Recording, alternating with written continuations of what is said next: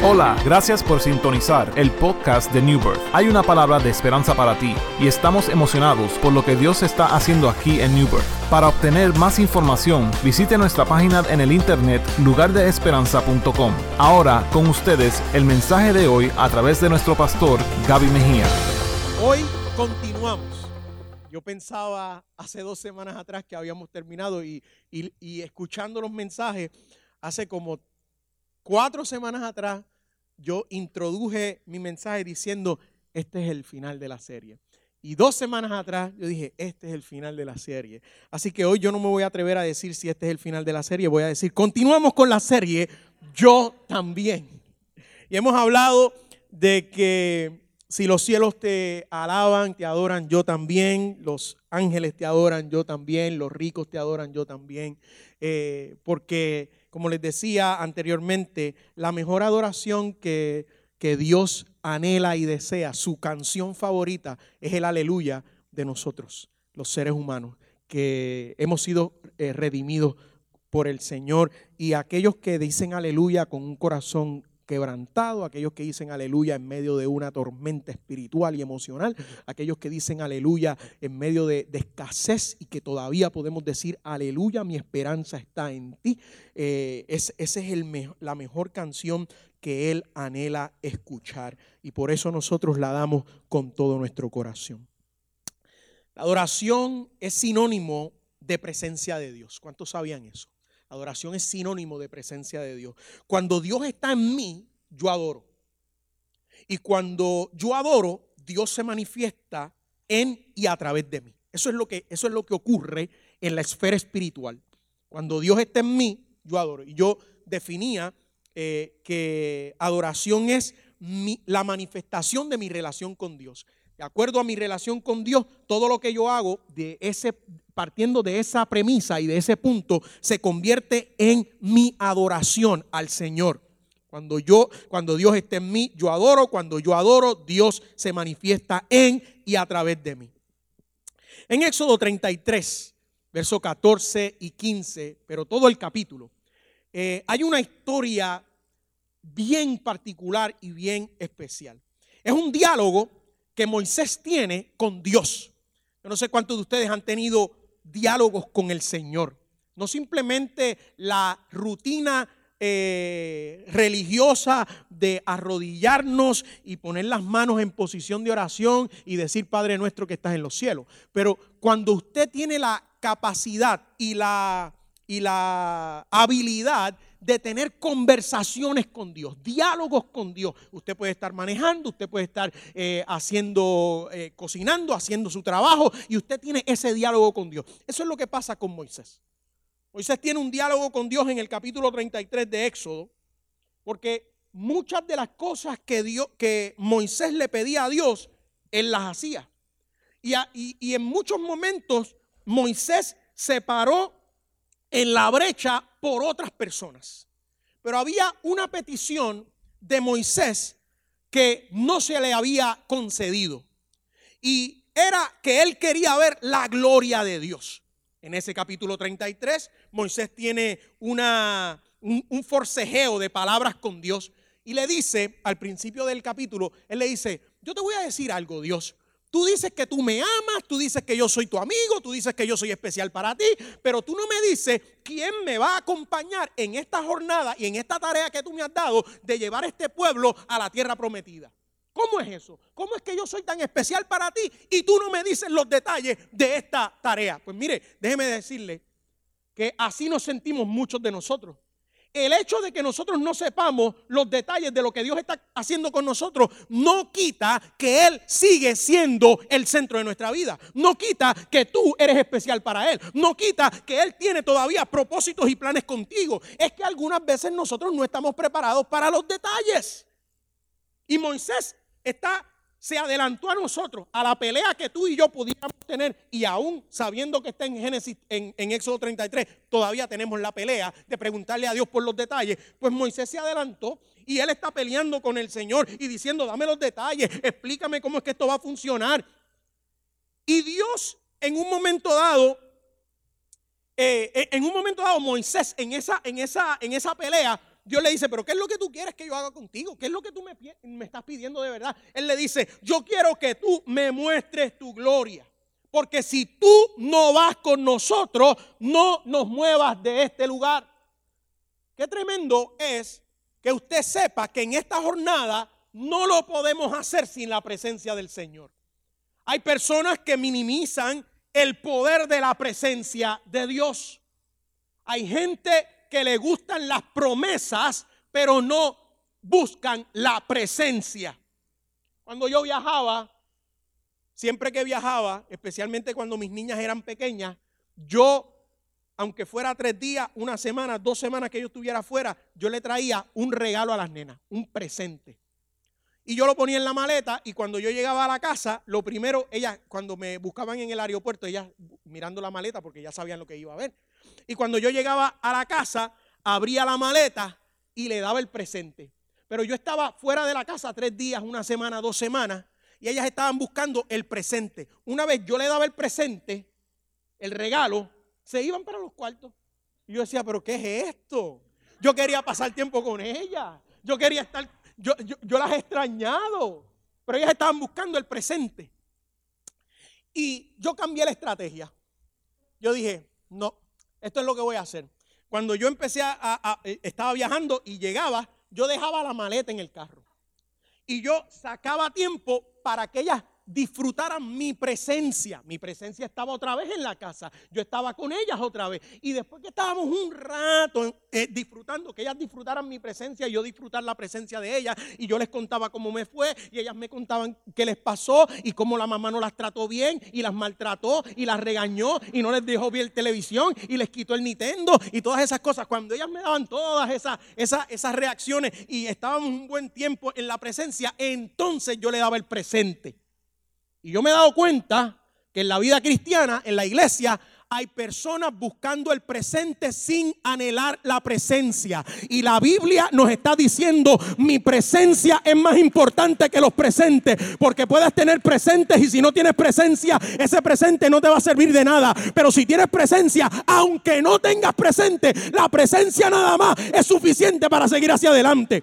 Y Moisés dice Qué bueno que nos sacaste de Egipto. Qué bueno que nos regalaste la libertad. Pero ahora yo quiero algo mejor. Yo quiero saber que tu presencia está con nosotros. Porque si tu presencia no va con nosotros, no nos saques de aquí la importancia de la presencia de Dios. No solamente Moisés supo la, la, importancia de la presencia de Dios. Vemos también en la vida de David lo importante que para él era la presencia. El primer acto del rey David, de, David como rey, fue traer lo que simbolizaba la presencia de Dios a Jerusalén, que era el arca del pacto. Él trajo el arca del pacto, la presencia de Dios a Jerusalén. En un momento dado, cuando él pecó, le pide al Señor, más que otra cosa, le dice, que tu espíritu no se aparte de mí. Me puedes quitar el título de rey, me puedes quitar las riquezas que tengo, pero que tu presencia, que tu espíritu no se vaya de mí. ¿Qué entendió Moisés ¿Qué entendió David acerca de la presencia de Dios que nosotros no estamos entendiendo? Porque Moisés y David son nuestros héroes, porque Moisés y David son nuestros modelos, porque predicamos de Moisés y de David. Usted no predica de Dwight Miranda, usted no predica de Gaby Mejía. Nosotros predicamos de, de las experiencias de Moisés, de las experiencias de David, de las experiencias de estos hombres y mujeres que entendieron algo que nosotros estamos buscando entender. Y ellos decían, tu presencia. Si tu presencia no va con nosotros, mejor déjanos aquí. Mire, están libres y Dios le dijo, van a tener una tierra para ustedes. Y Moisés dice, no quiero la tierra, no quiero la libertad si tu presencia no va conmigo. David está, eh, está como rey y Dios le pudo haber dado un castigo y decirle, te voy a, quitar de rey, te voy a quitar esto, te voy a quitar lo otro. Y él dice, quítame lo que sea, menos tu espíritu. Algo ellos entendieron que nosotros no estamos entendiendo. Cuando hablábamos con el pastor acerca de esta serie, del corazón del pastor Gaby, decía, yo quiero que New Birth sea conocida por una iglesia de presencia de Dios. Ese es el lenguaje de nuestro pastor. Eso es lo que él desea, que New Birth sea una iglesia de la presencia de Dios. Tenemos organizaciones, tenemos ministerios, tenemos, tenemos un el mejor grupo de voluntarios que usted puede entender. Tenemos excelente predicador, excelentes músicos, pero el pastor está más preocupado que la presencia de Dios sea el centro de atracción de esta iglesia. Aleluya, que seamos una iglesia de presencia. Quizás es por eso que el resto del año vamos a seguir en esta serie. No, no, yo no sé. En el Antiguo Testamento, Dios quería enseñar a su pueblo a valorar la presencia de Dios. Recuerden que este, el pueblo de Israel ha estado más de 400 años en esclavitud. Y ahora Dios en 40 años está haciendo toda una reestructuración de este pueblo. Y lo primero que quiere es que ellos valoren su presencia y que fueran adoradores. Por eso es todos los detalles del libro de Levítico. Cuando usted lee el libro de Levítico, es, es como que que cansa leer ese libro de tantos detalles y, cómo es que Dios quiere. Es que Dios está estableciendo, porque Dios es un Dios de detalle, Él está estableciendo cómo ellos tienen que ser adoradores y cómo ellos tienen que valorar la presencia de Dios. Él estableció instrucciones específicas para el pueblo. De las doce tribus, Él escogió la tribu de Leví. Leví era el tercer hijo de Jacob y consagró a los levitas para el servicio y el ministerio en el tabernáculo. Los levitas no recibieron heredad en la tierra prometida. Todas las demás tribus se, les repartió un área. Aquí es donde ustedes van a vivir. Aquí va a vivir la tribu de Rubén. Aquí va a vivir la tribu de Judá. Aquí va a vivir la tribu de Benjamín. Pero a los, a los, a los levitas no le dieron heredad porque ellos habían sido escogidos, consagrados, santificados para el servicio y el ministerio en el tabernáculo. Y obviamente ellos iban a estar diseminados en todas las demás tribus. Los levitas, no todos los levitas hacían el mismo trabajo, pero todos estaban consagrados para el ministerio. Porque hay gente que dice, si yo no canto, pues yo no soy parte del ministerio. Si yo no soy, eh, si yo no toco los instrumentos, pues yo no soy parte del ministerio si yo no agarro el micrófono y predico o doy una exhortación? Yo no soy parte del ministerio. ¿Qué estoy haciendo? Mire, hay tantas maneras de ser levita, hay tantas maneras de ser ministro. Yo defino ministerio, todo lo que yo sé hacer y, me gusta hacerlo y cuando lo hago, lo hago para la gloria de Dios, no para, para, para impresionar a nadie, para la gloria de Dios y alguien se va a edificar, aunque no sepan que lo hice yo. Eso es ministerio. Por eso es que nosotros le damos un, reconocimiento a nuestros voluntarios. quizás usted no sabe el nombre de los voluntarios que le reciben, que le dan un beso, que los saludan, que, los ayudan a acomodarse, pero ellos están siendo la labor de los levitas. Nosotros no sabemos los nombres de todos los levitas. Sabemos el nombre de Aarón, sabemos el nombre de Moisés, que eran de la tribu de Leví, pero no sabemos todos los demás. Pero todo el trabajo de los levitas no estaba encerrado en esos dos nombres que nosotros conocemos. Habían cientos de levitas haciendo trabajo. Los sacerdotes, en número cuatro, Dios le especifica qué es lo que van a hacer los sacerdotes, los levitas. Los levitas, la tribu de, de Leví, estaba dividida en tres grupos, porque Leví tuvo tres hijos. Estaban los coatitas, que son de la familia de Coat, los gersonitas, que son de la familia de Gersón, de Gerson, y los meraritas, que eran de la familia de Merari. Para, ellos estaban llamados para transportar el arca del pacto y el tabernáculo, porque el tabernáculo era portátil, portable. Estaba en un lugar por cierto tiempo y después había que empaquetarlo y moverlo a otro lugar. Habían instrucciones específicas de dónde iba a estar el tabernáculo, mirando hacia qué dirección, a qué distancia iban a estar acampados las otras tribus de, de Israel. Toda esa logística la sabían los levitas, pero no todos ellos hacían la misma función. Nosotros asociamos los levitas con los que cantan y con los que tocaban instrumentos, pero había mucho más que ellos hacían. Por ejemplo, los coatitas, que eran levitas. Yo soy levita, coatita. Yo soy de la familia de Coat. Yo soy de la, del clan coatita. Y yo me imagino que alguien le preguntaba, ¿y cuántas canciones tú cantas eh, eh, eh, en, la, celebración? No, yo no soy llamado a cantar. Yo soy llamado a cargar y a proteger los utensilios sagrados que están en el, arca, en el tabernáculo. Esa era la labor de esa gente. Y ellos no estaban peleando o atribulados porque no cantaban.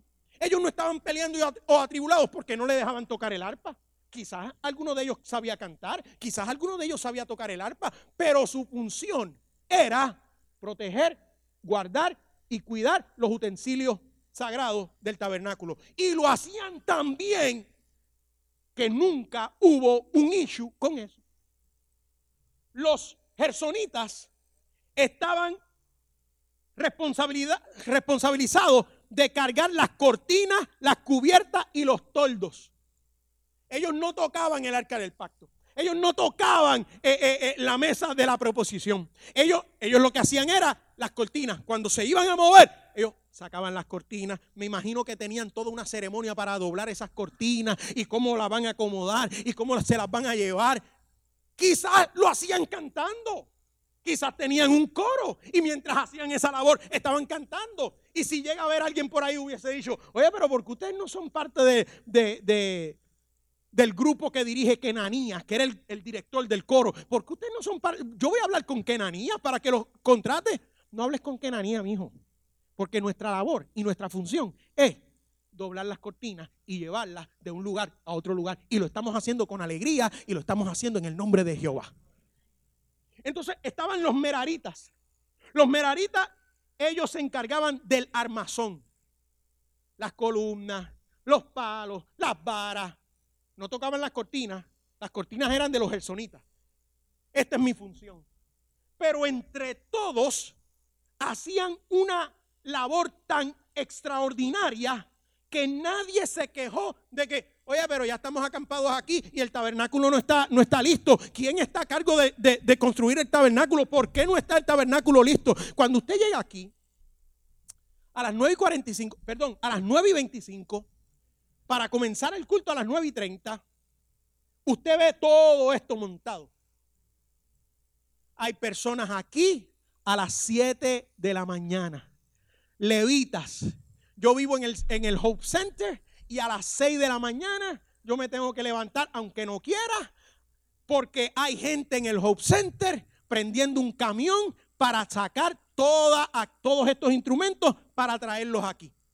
Levitas, gersonitas coatitas, meraritas, que quizás usted no sabe el nombre, que quizás no, ellos, ellos no usaban quizás la, la, esplendorosa ropa sacerdotal que usaba Aarón, pero eran parte del clan que ministraba para que la presencia de Dios descendiera. Si no estaba el tabernáculo montado, no había lugar donde Dios manifestara su presencia. Si no estaba el tabernáculo en orden, no había ceremonia sacerdotal de perdón de pecados para el pueblo de Israel. No se podía hacer un sacrificio porque tenía que estar la tarima, tenía que estar, aleluya, el tabernáculo, tenían que estar los utensilios en su lugar específico. Y Moisés no se preocupaba de eso. Aarón no se preocupaba de eso. Gersonitas, meraritas, coatitas. Esos eran las personas. Y cuando ellos hacían su labor, se movían para el lado para darle la oportunidad a que Aarón y Moisés hicieran su labor. Pero desde el momento en que se estaba eh, organizando el tabernáculo, ya había ministración de parte de Jehová para ese pueblo. La administración aquí no empieza a las 9 y 30. La administración aquí no empieza cuando usted llega. La administración aquí empieza desde que los, levitas de la casa se levantan en la mañana los domingos para ir al Hope Center y traer los instrumentos y todo esto para aquí. ¿Por qué? Porque lo, hacen con un, con un corazón. Algo va a pasar hoy. Hay, expectativa. Aleluya. Esa batería tiene que estar montada porque vamos a cantar a Jehová. Ese piano tiene que estar allí. Aleluya. Porque vamos a, a cantarle a Jehová de los ejércitos. Y no lo vamos a hacer con pista y no lo vamos a hacer a capela. Le vamos a dar lo mejor al Señor. Le vamos a dar la mejor adoración. El Señor se merece la mejor adoración. Y ustedes que son el pueblo del Señor también. Así que lo vamos a hacer bien.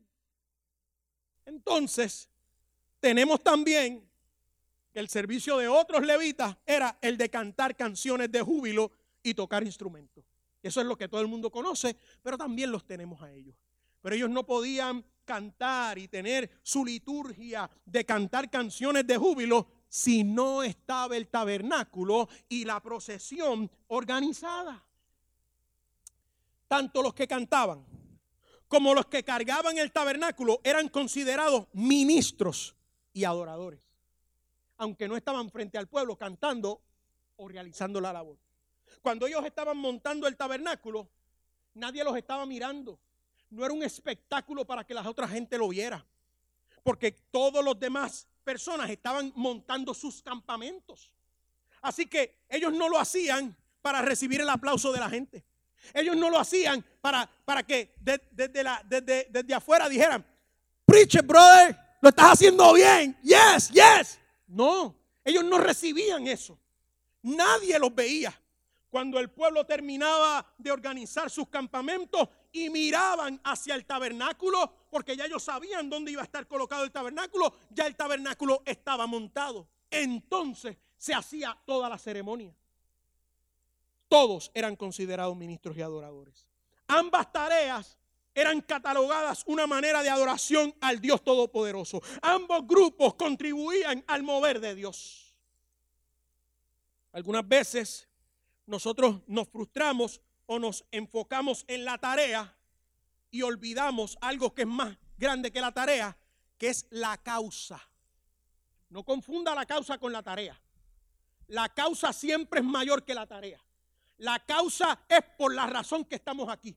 La causa es por qué existe New Birth. La causa es que hay personas que, que, necesitan esperanza. La causa es que tenemos que cambiar esta ciudad. La causa es que Usted y yo vamos a llegar aquí los domingos cansados, agobiados, con tristeza, con tribulación, con peticiones. Y este es el lugar donde nosotros, este es nuestro oasis espiritual. Esa es la causa que estamos mirando. La tarea para algunos es montar equipo en, el, camión. La tarea para otros es bajar el equipo del camión. La tarea para otros es saludar en la, puerta. La tarea para otros es cantar. La tarea para otros es tocar el instrumento. La tarea para otros es pasar el plato de la, de la ofrenda pero la causa. Yo tengo ganas de predicar. Pero la causa es mayor. Y cuando te mueve la causa, la tarea nunca se considera pequeña. Cuando te mueve la causa, tú no estás pidiendo un aumento o un, eh, eh, que, me suban de este lugar, que me suban. No, no, no, no, no, no, porque tú eres parte de la causa y es necesario tu participación. Tú también eres ministro, tú también estás aportando a que la presencia del Señor se manifieste en el lugar. Yo no voy a parar. No te preocupes, brother. Me quedan seis minutos. Aguántate al asiento. La presencia de Dios es portátil. Y esta es otra enseñanza que Dios le quería enseñar a ellos. La presencia de Dios es portátil.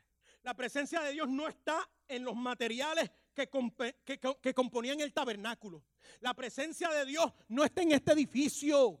La presencia de Dios no está en el, en el edificio que tenemos en el 1143 de Parnell Street. No, la presencia de Dios la cargas tú. La presencia de Dios la cargo yo. Y cuando yo actúo en mi tarea, cuando yo presto mi servicio, entonces la presencia de Dios se manifiesta por lo que yo hago, en lo que estoy involucrado. Aleluya. Este lugar de lunes a viernes, aleluya, no hay presencia de Dios aquí porque no es un lugar de adoración y no está invocando el nombre del Señor, pero el domingo o los viernes cuando los jóvenes llegan, aleluya, se convierte en presencia de Dios, se convierte en lugar santo, porque la gente que está aquí tiene la presencia de Dios. No podemos permitir que la presencia de Dios se vaya de nosotros. Porque cuando se va de nosotros, la tarea que realizamos no va a producir que la presencia de Dios se manifieste. La presencia en mí, combinada con la labor que yo hago, produce que la presencia de Dios se manifieste para el beneficio de todos. En primera de Samuel 4, 12 al 22, hay una historia que nos habla de cuán importante es la presencia de Dios y la presencia de Dios no es negociable. La falta de presencia de Dios no es negociable. Como decía el pastor, yo quiero que New Birth sea conocida por una iglesia de presencia y no tener presencia de Dios en New Birth, decía el pastor, no es negociable. No lo vamos a tolerar. No es posible. Una iglesia sin presencia de Dios se convierte en un grupo social. Una iglesia sin presencia de Dios no debería, aleluya, ni tan siquiera cantar al Señor. Que hablen de otra cosa, que canten que la vida es loca, que canten canciones de, de ¿quiénes son los cantantes que están por ahí? Dime, dime, dime, dime. Ah, ah, ah, tú los oyes. Ok. En primera de Samuel capítulo 4 hay una batalla entre los filisteos y los israelitas. Y los israelitas están perdiendo la batalla. Los filisteos matan cuatro mil israelitas. Y los ancianos de Israel mandaron a buscar el arca del pacto para que Dios los ayudara a ganar la, la victoria. Yo tengo problema con eso. Hay gente que leen ese capítulo y dicen, wow, es verdad, el arca del pacto tenía que estar ahí porque la presencia del Señor. Yo tengo problema con eso porque cuando yo leí el capítulo y yo estoy estudiando el capítulo, yo me doy cuenta que ellos trataron la presencia de Dios y el arca del pacto de manera equivocada. Porque la presencia de Dios no es un amuleto. Y ellos lo traían como amuleto. Si tenemos el arca aquí, vamos a ganar. Wow, ellos no valoraron al Dios. Eh, no, no hacía falta que estuviera el arca del pacto presente. Si Dios está conmigo, nadie puede contra mí. Pero ellos, ellos no valoraron eso. Y esto es lo que Dios nos quiere enseñar. La presencia. No, si vamos a la iglesia, yo quiero que tú ores por mí, pero en el altar. ¿Qué en el altar? En el altar podemos orar, pero también puedo orar en el pasillo, pero puedo orar en la casa. No, no, no, no. Yo quiero que ore por mí el pastor Gaby, porque yo no quiero que ore por mí eh, eh, el Ujier. Yo quiero que ore por mí. Mire, nosotros tenemos la presencia de Dios. Y ellos trataron la presencia de Dios como amuleto. Déjeme decirle, la presencia de Dios no es un amuleto. La presencia de Dios no puede ser el resultado de manipulación. Yo me enfermo cada vez que oigo predicadores manipulando la presencia del Señor. La presencia del Señor no se manipula porque cuando se manipula es una emoción del momento. Aleluya. La, la presencia de Dios no es una emoción momentánea. La presencia de Dios es más que un sentimiento para pelo. Ay, se me paran los pelos. Ay, siento algo donde la espalda pierde el nombre. Yo siento algo, un cosquilleo, un cosquilleo, un cosquilleo. Esto es más que un cosquilleo. Esto es más que se te paren los pelos. Hay gente viviendo de cosquilleos y de parapelos. Y tú los ves. Mira, yo te voy a decir algo. Ah, ay, se me paran todos los pelos. Mire, a mí se me paran los pelos cuando me asusto. Eso no es presencia de Dios. Cuando a mí me dicen que la cuenta del banco está bien bajita, a mí se me paran los pelos. Cuando me apagan la luz en el baño, a mí se me paran los pelos. ¿Eso es presencia de Dios? Eso no es presencia de Dios. La presencia de Dios es más que se te paren los pelos que puede ocurrir cuando sientes presencia de Dios, una manifestación en tu epidermis, en, tu piel, sí, en tu cuerpo, sí, eso puede pasar, pero que tú describas y que tú minimices la presencia de Dios a una experiencia para pelo. No, no, no, no, no. Esto es algo más, esto es algo más. La presencia de Dios es una vivencia diaria. La presencia de Dios hay que desarrollarla y crece a través de una relación con el Espíritu Santo. Yo tengo que caminar con el Espíritu Santo todos los días para que la presencia de Dios esté conmigo. Aleluya. La presencia de Dios hay que valorarla. Israel utilizó el arca del pacto por las motivaciones equivocadas. ¿Y usted sabe cuál fue el resultado? Ellos estaban, si traemos el arca del pacto, eh, esto, va a cambiar. Si nosotros traemos al pastor Gaby, entonces ¿qué va a pasar? Si cantamos los coros a 95 millas por hora, entonces ¿qué va a pasar algo? Es que... Ellos trajeron el arca por, las motivaciones equivocadas. ¿Y usted sabe qué pasó? Los filisteos los derrotaron. No mataron cuatro mil, terminaron matando 30 mil. Los dejaron ahí.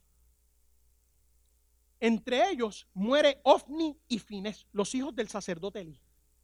Capturaron el arca del pacto. Se la llevaron.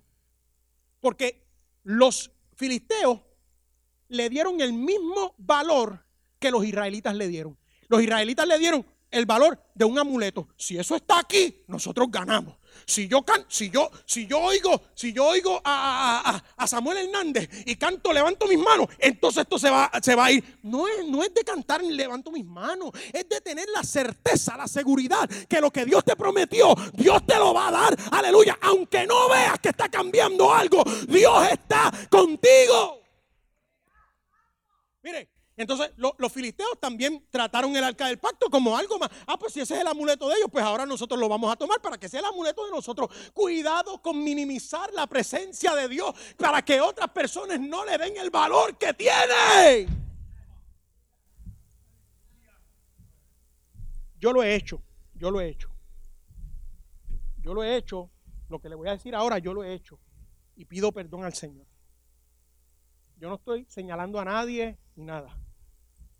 Nosotros utilizamos el hablar en lengua como cosa de, vacilón. Y cuando estamos hablando con la gente, yo lo he hecho, yo lo he hecho, soy culpable. Cuando estamos hablando con la gente de cualquier otra cosa, empezamos, uh, uh, chamaquito mío, eres tú, uh. Entonces, cuando la gente nos ve haciendo eso y después nos ve en la presencia de Dios, que realmente lo estamos haciendo bajo la unción del Espíritu Santo, hay un cuestión más encima de ellos. ¿Qué, es eso? Eso es que uno lo produce, es una experiencia realmente de Dios. entonces se minimiza la presencia de Dios. Cuidado, yo lo he hecho, yo pido perdón. Yo mismo cuando ministraba esto, cuando estudiaba esto, yo decía, Señor, tú me tienes que perdonar por eso, porque yo lo he hecho en el vacilón. Uh, uh, ay, y. Entonces, no, porque cuando es una experiencia de real de la presencia de Dios, la gente tiene un question mark. ¿Qué es? Vamos a darle el valor que, se que merece la presencia de Dios. En ese proceso de que ellos pierden el arca del pacto, ya, ya se me acabó el tiempo. Pero los músicos no están. Un soldado escapa, un soldado escapa con la noticia, llega al pueblo de Israel hay conmoción en el pueblo de Israel, tristeza, lloro. Elí está sentado, Elí está como 300 eh, eh, eh, libras de más, porque Elí había perdido el contacto con la presencia de Dios, había perdido sensibilidad con Dios. ¿Por, qué? Por eso es que, permitió que utilizaran el arca del pacto como un amuleto. Y cuando se lo pidieron, sí, llévenselo para la guerra también, llévenselo. Eso no era para, llevarlo a los lugares de la guerra, pero él había perdido sensibilidad. Y pero él estaba preocupado, sinceramente, por lo que le iba a pasar a ese mueble, al arca del pacto. Y cuando le dan la noticia de que sus hijos han muerto, eh, eh, eh, él, no le, él se puso triste. Ay, bendito. Pero la Biblia dice que cuando le mencionaron, se llevaron el arca del pacto, los filisteos, cayó hacia atrás y se mató al momento. Van donde la nuera de, de, Elí, la esposa de uno de los hijos de Elí que murió, y le dijeron, tu suegro se acaba de morir y tu esposo también se murió. Y ella, y ella está llorando, ella está, estaba embarazada. Yo, me la imagino así, que se murió mi, se murió mi esposo y mi suegro tan bueno que era. Y, y cuando le dijeron, y los filisteos se llevaron el arca del pacto, esa mujer entró en una, en una, en una, en una ah, alumbramiento prematuro. Y llamaron a las parteras y, y, le sacaron el muchacho. Y cuando le estaban diciendo, ¿cómo lo vas a llamar? Y ella dice, y cabot, la gloria de Dios ha sido traspasada. Se fue la gloria de Dios, ¿qué vamos a hacer? Se fue la gloria de Dios, ¿qué vamos a hacer? Y cuando se va la gloria de Dios, yo no merezco vivir. Y se murió. ¿Qué sabe Moisés? ¿Qué sabe David? ¿Qué sabía Elí?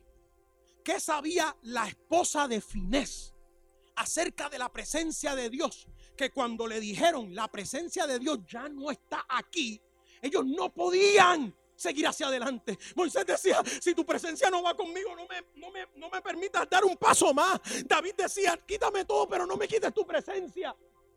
Elí cae muerto cuando le dicen la presencia de Dios ya no está con ustedes. La, nuera cae eh, eh, embarazada, muere en el parto cuando le dicen la presencia de Dios no está. Pastor decía,